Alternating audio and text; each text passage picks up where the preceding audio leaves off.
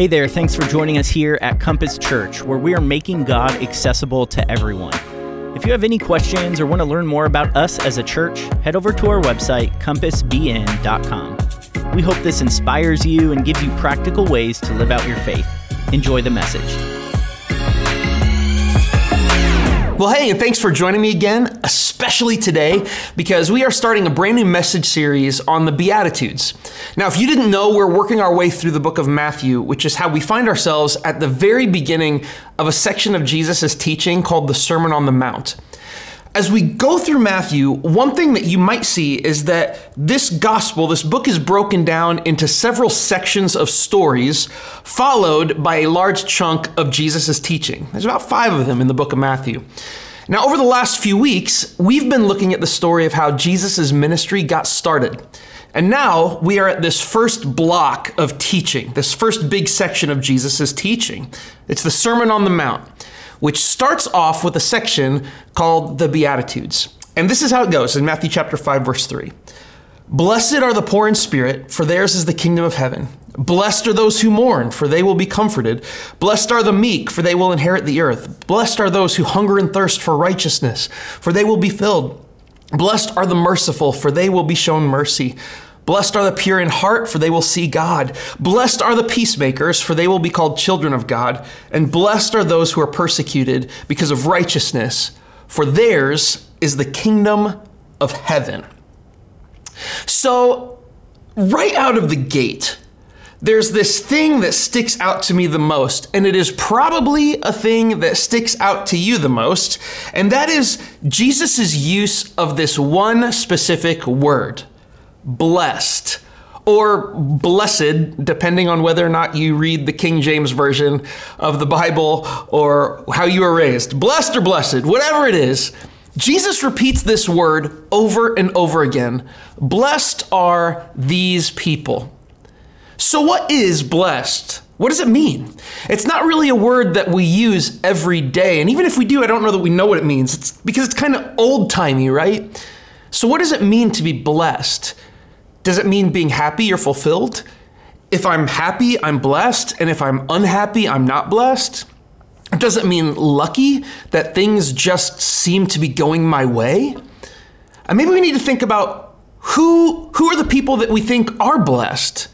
Are they the people who have what you want to have? Are they people who have more than you, perhaps? Or, or what if we looked at it from another perspective? Who are the people who that we know of that are definitely not blessed. I mean, people who definitely aren't blessed, people who are poor, sick, sick with cancer, talentless, ugly, bald. I mean, would you call those people blessed or would you call those people cursed? I think how we categorize and decide who the blessed people are has a lot to say about what we think of being blessed and how we go about becoming blessed ourselves. Because for us, I think we look at blessed as a result of our circumstances.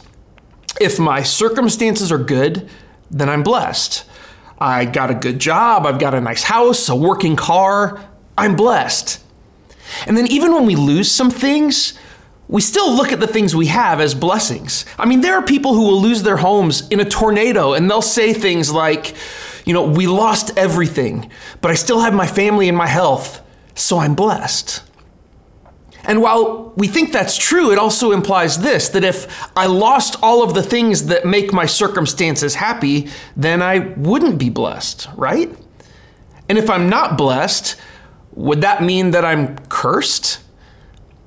This is interesting because it's how the Jewish people in Jesus' day actually saw things. If good things are happening to you, you are blessed. If bad things are happen- happening to you, you are cursed. And they also believed that being blessed or cursed, it was directly tied to your sin.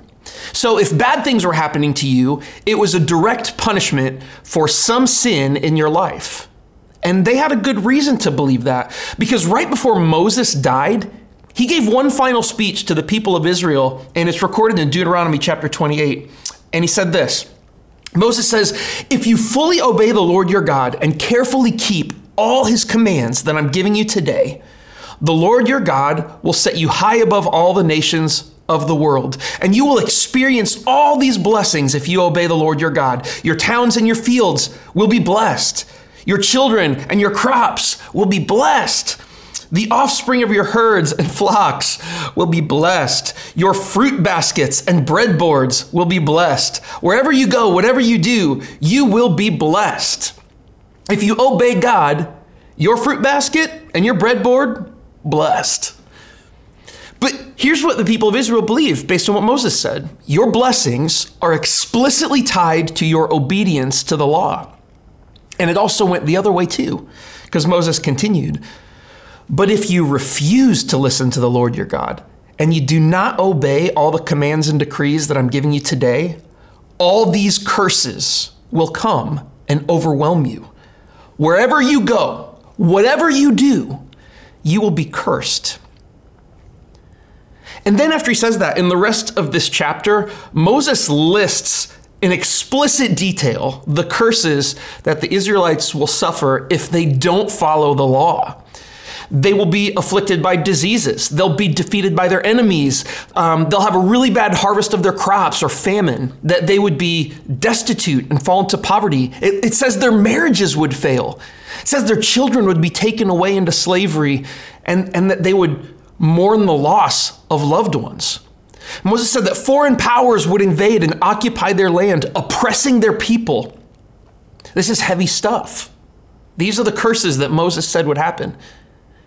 See, the people of Israel were told that whether they were blessed or cursed by God depended directly on the quality of their obedience to the law.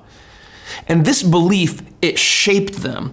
It guided the course of their history because anytime something terrible happened, they could always come back to the fact that it was a curse that they could remove by turning back to the law in obedience. And so they would say, you know, this bad thing happened because we stopped obeying the law, and it will go away again when we start obeying the law again. Now, this belief that they had, it evolved again when around 600 years before Jesus was born, the nation of Israel was attacked and destroyed by foreign invaders. The ultimate curse for their disobedience from God. This nation, as it had always been, it was gone, and its people were taken away into exile as slaves. And, and for, for the following centuries, the Jewish people were oppressed and occupied under one nation after another, after another, until Rome finally took power. And in those 600 years or so, the Jewish people began to look forward to a time when God would stop punishing them and welcome them back. And they saw it as a time when he would restore the kingdom of Israel, what they took to calling the kingdom of God. And many believed that this ultimate blessing would only come when they strictly obeyed the law of Moses. And so, all of this background matters because when Jesus started his ministry, the people around him, the people he was teaching, they all believed three things. First, they believed if bad things are happening to you, that it's a curse resulting from your sin. They also believed that you can make good things happen by being more observant to the law. And then finally, they believed that God would only usher in his new kingdom when people were obedient enough to the law. So, knowing what we now know, let's rewind and go back to the opening of Jesus' Sermon on the Mount the Beatitudes. And let's put our feet into the shoes of the people who are hearing it for the first time. And let's listen through the ears of, of good, observant religious Jews as Jesus tells us about the people who are blessed. And he starts and he says, Blessed are the poor. And it's like, well, wait, hold on a second, Jesus. I think you might have misspoke because you meant to say, Blessed are the rich, because the poor are cursed, you know, because of their sin and blessed are those who mourn. Hang on, are we hearing him right? God doesn't bless us by taking away the people we love. I mean, that's a curse. Blessed are those who hunger and thirst for justice. I mean, people who hunger and thirst for justice and righteousness are people who don't have it, people who are oppressed because God is punishing them for their sin, right? Blessed are those who are persecuted. Persecuted. I mean, beatitude, the very word itself, is a word that means uh, something like a state of utmost bliss. But to the people hearing Jesus teach, this part of his message shouldn't have been called the Beatitudes. Honestly, it should, they should have been called the Cursitudes because cursed are the poor, not blessed. I mean, the, cursed are those who mourn. They're not blessed. The poor, the oppressed, the marginalized, the sick, and the lame, they're cursed by God because of their sin. I mean, look at the list of curses in Deuteronomy 28 again, right? On this list of curses are poverty, sickness, disease, broken families, oppression. These are not people with blessed lives. And what Jesus is saying is even more radical when we realize that he was talking to these very same cursed people. I mean, look at how Matthew describes what Jesus was doing right before the Sermon on the Mount in Matthew chapter 4, verse 23 through 25 says that Jesus traveled throughout the region of Galilee, teaching in the synagogues and announcing the good news about the kingdom of God. And he healed every kind of disease and illness. News about him spread as far as Syria, and people soon began bringing to him all who were sick. Whatever their sickness or disease, or if they were demon possessed, or epileptic, or paralyzed, he healed them all.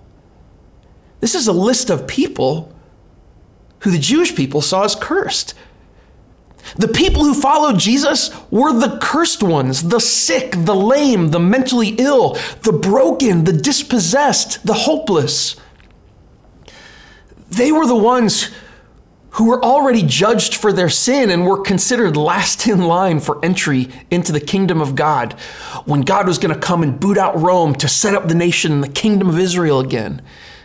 And yet, it's to these people that Jesus started proclaiming the good news about the kingdom of God. They were the first in line, they were the first people he went to when he announced it.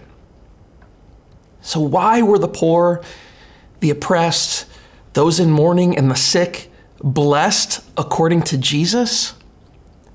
They were blessed because the kingdom of God that Jesus came to usher in isn't based on what you do. You don't earn your way in by obeying the law or by being rich or good looking or smart or generous or having all your glorious hair. All the things that we think make someone blessed in this world are meaningless to him. In fact, it's, it's the people who are cursed in our world that Jesus is drawn to and attracted to, and they're blessed because their citizenship in the kingdom of God is a gift that Jesus is offering to those who have the least access and the least ability, and maybe those who deserve it the least. It's for the poor, the sick, the marginalized, ugly people, even bald people. They are blessed because entry into Jesus' kingdom is not based on what you do, but on what he has done. The way of Jewish law was, was to do it yourself. The kingdom of God would never come until the people of Israel learned to obey the law completely and did it. They had a choice obey God and be blessed, and disobey God and be punished. But the way of Jesus is repent and turn to me, and I'll do it for you. When Jesus describes those who are blessed, he is describing the type of kingdom that he is inviting people to be a part of. It's not one where you have to earn your way in with strict obedience to religious law.